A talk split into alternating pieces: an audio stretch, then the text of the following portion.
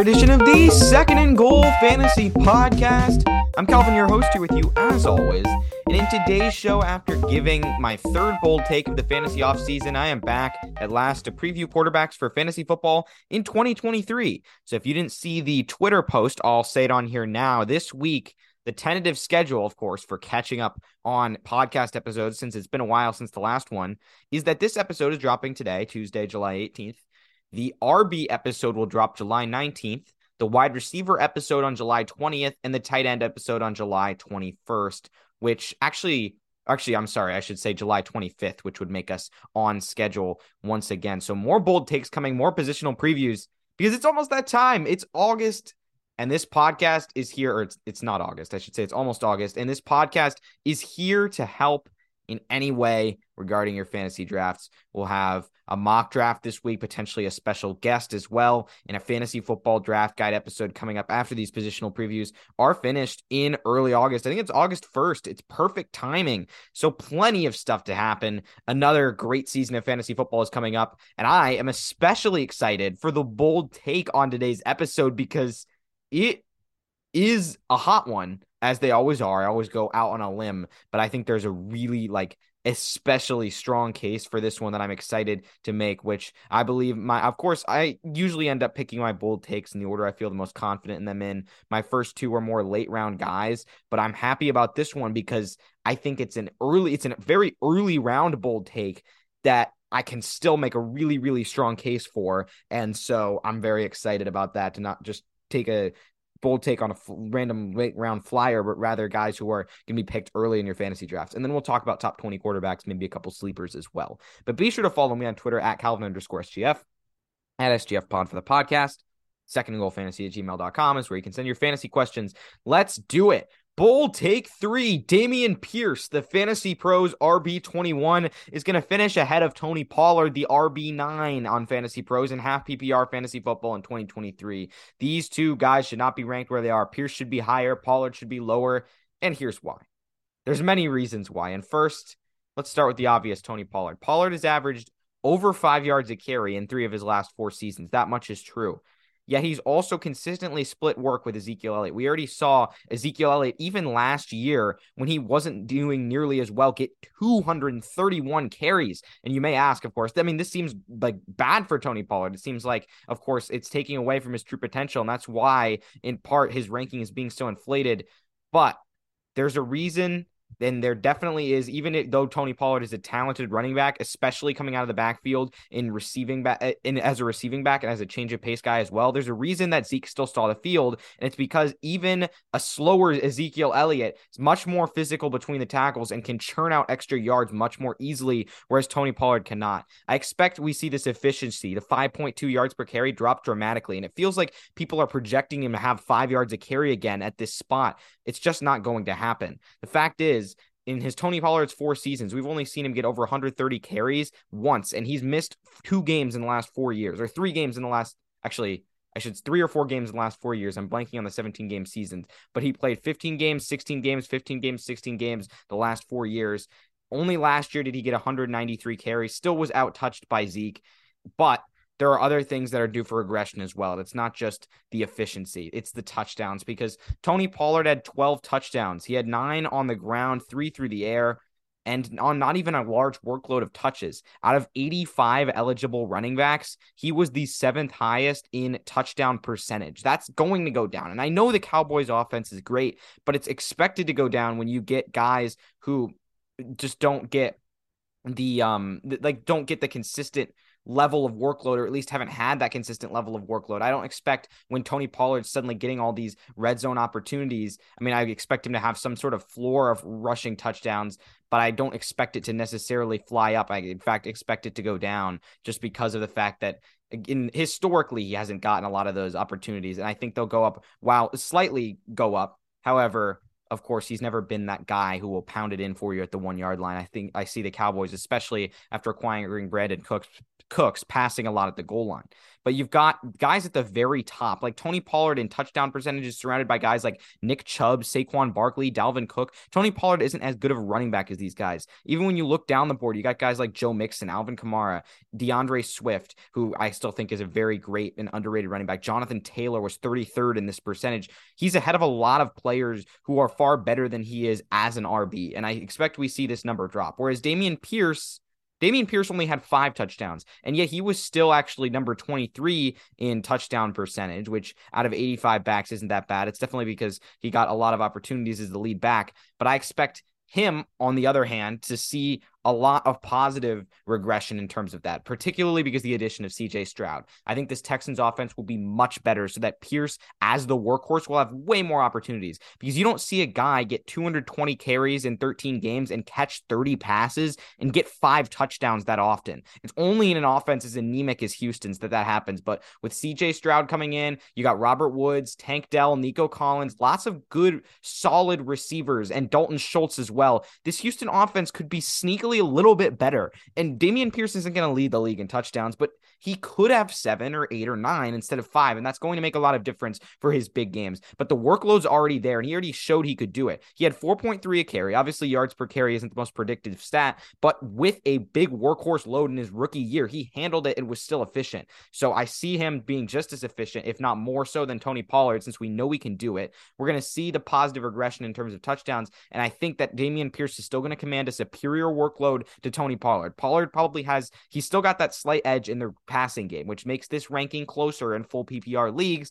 But in half PPR, I'm still confident that Dameon Pierce's workload, his red zone opportunities, and his proven efficiency with a large workload will overcome Tony Pollard, and he will finish higher in fantasy this year than Tony Pollard. And enough said about that. Was excited to make that case. I think there's a very glaring hole here. I would take Dameon Pierce over Tony Pollard in a fantasy draft. Obviously, there's a much better value waiting for you with Pierce at the RB21 than taking Pollard at the RB9. Of course, these are all recorded. We'll play these back at the end of the season. So I'll either sound smart or very, very not smart. But I'm very confident in this one, especially. So let's jump into quarterbacks. We got top 20 quarterbacks that we're going to run through. I'm going to go through each guy relatively quickly so that this episode stays short and uh, what's the word I'm trying to think of?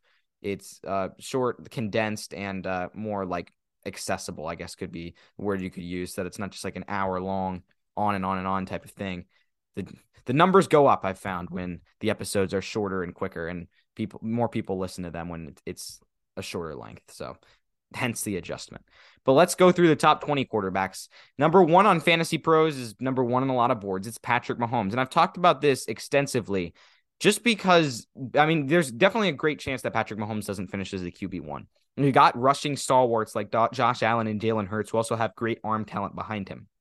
But Mahomes has been consistently so high in fantasy rankings, top three year over year, that you know he's going to be safe. You know he's going to be up there and pay a good portion of your price back at that quarterback one position. That's why he should be drafted at the top. I think with guys like Allen at two and Hurts at three, which I would be very close to flipping. Those two guys are very close for me in terms of fantasy, um, because I, I, the both of them are going to be excellent as well. Allen's got all the weapons, the huge arm, and the rushing ability, and of course Jalen Hurts behind that stellar Eagles offensive line is almost impossible to stop in the rushing game going up the middle. And with AJ Brown and DeVonta Smith, which is just an absurd receivers corps. I mean, the Titans, when signing DeAndre Hopkins, have now acknowledged that AJ Brown was a big missing piece for them in terms of they needed another star wide receiver. He filled in perfectly with the Eagles. He's going to continue to bump Jalen Hurts' efficiency because he's just that good after the catch. Like you, you would get more efficient number. You will get more efficient numbers than you would expect from Jalen Hurts consistently as long as AJ Brown is in the fold. And don't forget about DeVonta Smith too. He's a wide receiver one in his own right. He would be on most teams, but AJ Brown is also dominant. Even though DeVonta Smith was I believe I'll double check on this, but I think DeVonta Smith got more targets than AJ Brown this year. But that's my top three. And as I go check on that, I'll move to the QB4. Lamar Jackson is there, and this is deserving. Obviously, Lamar Jackson has been a little more inconsistent in recent years than those top three guys, but he's also had the really, really high upside. He had that big blow up year a few years back. As I look and find, DeVonta Smith did outcatch AJ Brown. He had 95 receptions versus AJ Brown's 88, which is what I thought. And I believe he out targeted him too Actually, no, Brown had more targets by nine, but Smith had more receptions, so was more efficient in that regard, which makes sense as Brown's more of a deep ball kind of player. But um, nonetheless, DeVonta Smith still just is heavily involved in the offense as AJ Brown, essentially. But Lamar, back to Lamar Jackson. I like the passing floor for him this year. And I think the rushing floor is there too, which makes him really attractive as a QB4. Could lump him into the tier of Mahomes, Allen, and Hurts because guys like Rashod Bateman, Zay Flowers, and Odell Beckham Jr. are going to be very productive as not even the top option behind Mark Andrews. They'll the guys that are especially Bateman and Flowers, guys that are very, very good at getting open. With Odell, obviously he doesn't have that downfield threat that he used to have back in his early days in his career, but he can still make highlight reel catches and push it deep, go vertical downfield. So I'm excited to see that for Lamar to have a really like well-rounded offense and a good wide receiver corps for first time really ever for him. He hasn't really had those elite receivers. Hollywood Brown, of course, been gone a, for a year now. He was Lamar's favorite target back in the day, but I think this receiving corps is more deep than any he's had before. And then at the QB five, I would actually flip Joe Burrow and Justin Fields here because Burrow's at five, Fields is at six. I would flip them because I like Fields' upside more. I think Fields could be the QB1 overall. And Joe Burrow, despite his insane passing upside, just doesn't have the game breaking rushing ability that Justin Fields has that's so valuable for fantasy. With DJ Moore coming in, Justin Fields now has enough of a passing floor to me with him and Darnell Mooney and Chase Claypool, I suppose, as well, to where he has the potential to far exceed Joe Burrow. And of course, Burrow could finish higher than Justin Fields in fantasy. There's no doubt about it. But when you have a guy who has the ceiling of a QB one and you're taking him in this range, I think that's the guy you want to go for. Whereas Burrow is safer and he's safe to be very, very good, but you can get guys in the later rounds who also have upside instead of him. You can get safe players like Kirk Cousins several rounds later. I just think the cost is not quite worth it where he's ranked. And then Burrow would be six for me, though. The QB seven, and this is where it gets interesting because uh, there's a case to put guys like Trevor Lawrence ahead of Justin Herbert, Daniel Jones, Geno Smith. I'll talk about them all in time, but I'm going in order of Fantasy Pros rankings first. Justin Herbert is the QB7 with Quentin Johnston added, Austin Ekeler still there, everybody else still around, Mike Williams and Keenan Allen. I don't think we're going to see Herbert get worse. We'll probably see him get slightly better but he showed a bit of a less will, lesser willingness to run the ball last year, which is what scares me, which is why I I don't quite like him as a QB7 because last year overall in rushing yards only had 147 and that's a little bit unexpected from a guy like Herbert who does have mobility. He had 302 rushing yards the year prior, so it really split in half for him. He just wasn't as willing to take off with it, rather to sit in the pocket. It was his lowest total of his career. So that is a little bit worrisome in terms of fantasy floor because if he's not going to run the ball, especially at the goal line, you're not going to get those extra point boosts that you can sometimes get out of a guy like Justin Herbert. He also didn't have a single rushing touchdown. So that goal line work, especially, is just scary because you're not going to get huge weeks from him. You saw that last year. He only had one week inside the top four fantasy contributors, two weeks inside of the top seven fantasy contributors at the position. He had few other top 10 weeks, but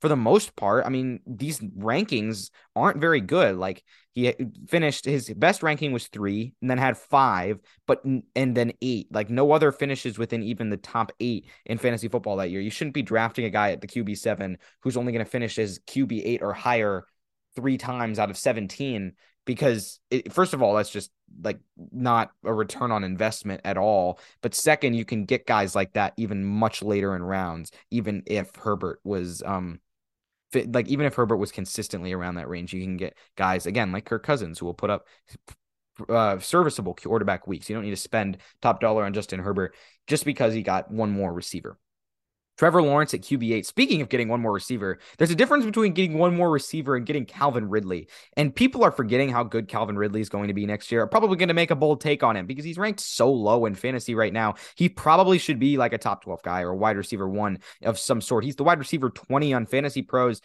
this he feels like an easy, easy breakout pick. I'm going to have a lot of Calvin Ridley on my rosters this year, not just because he shares my name. But Trevor Lawrence, I like more than Herbert because I think he's got more of the rushing upside 300 yards about and five touchdowns on the ground. And Christian Kirk, with that breakout, has provided him with a capable wide receiver one who's now going to be a wide receiver two.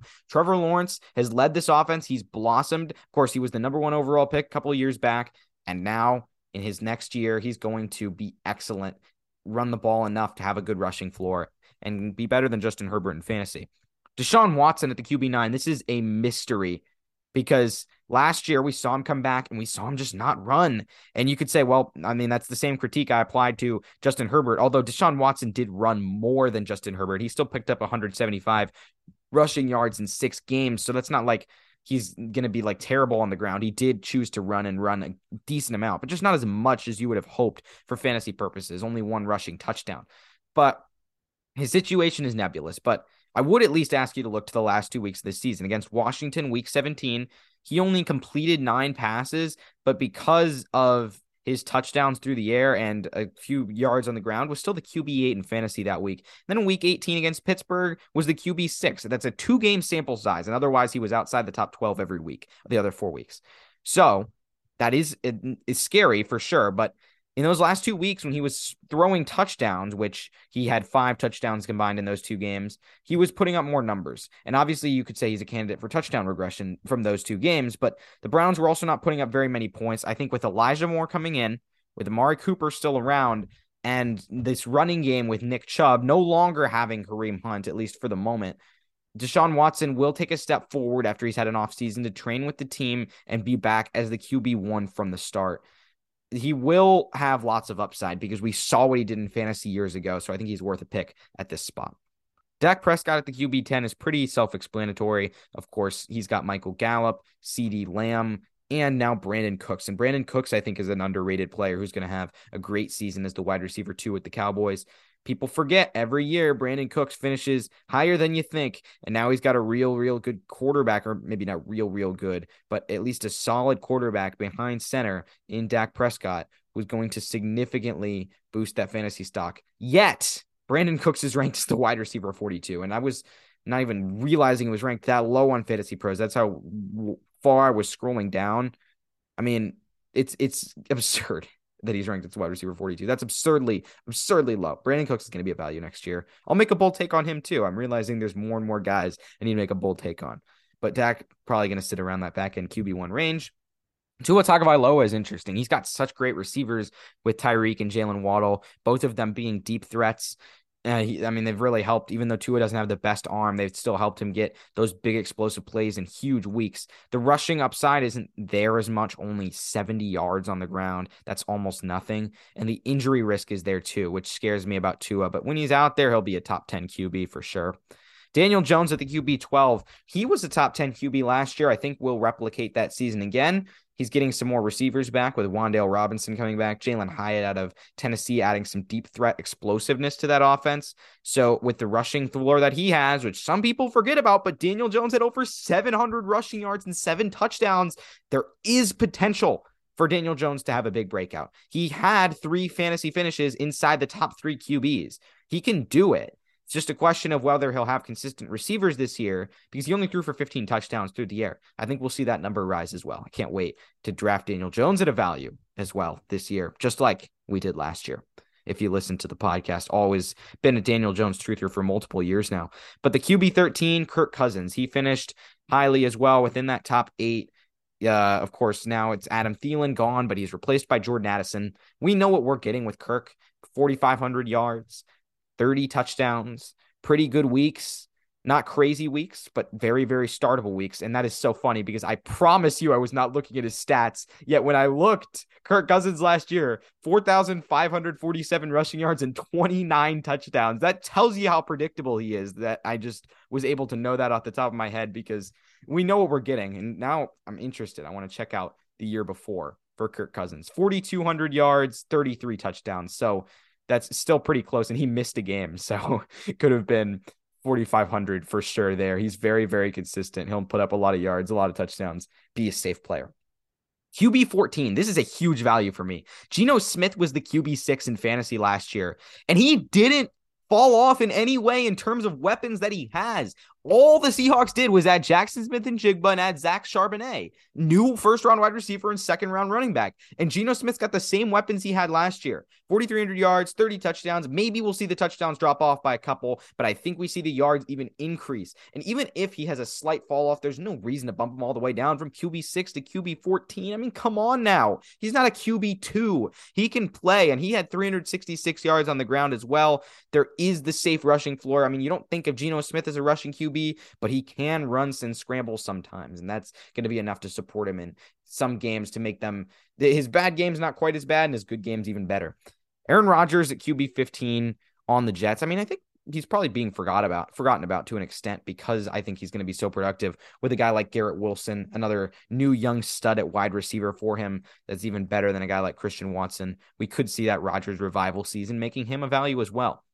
Last five guys, Jared Goff is the QB 16 at ten- Tennessee or Tennessee, Detroit. Got a lot of weapons. Jameson Williams is going to be suspended again, but he also put up very almost identical numbers to Kirk Cousins, just slightly less on the yards category. Amon-Ra St. Brown is still going to be huge there. And they have a new bolstered running game with Jahmyr Gibbs.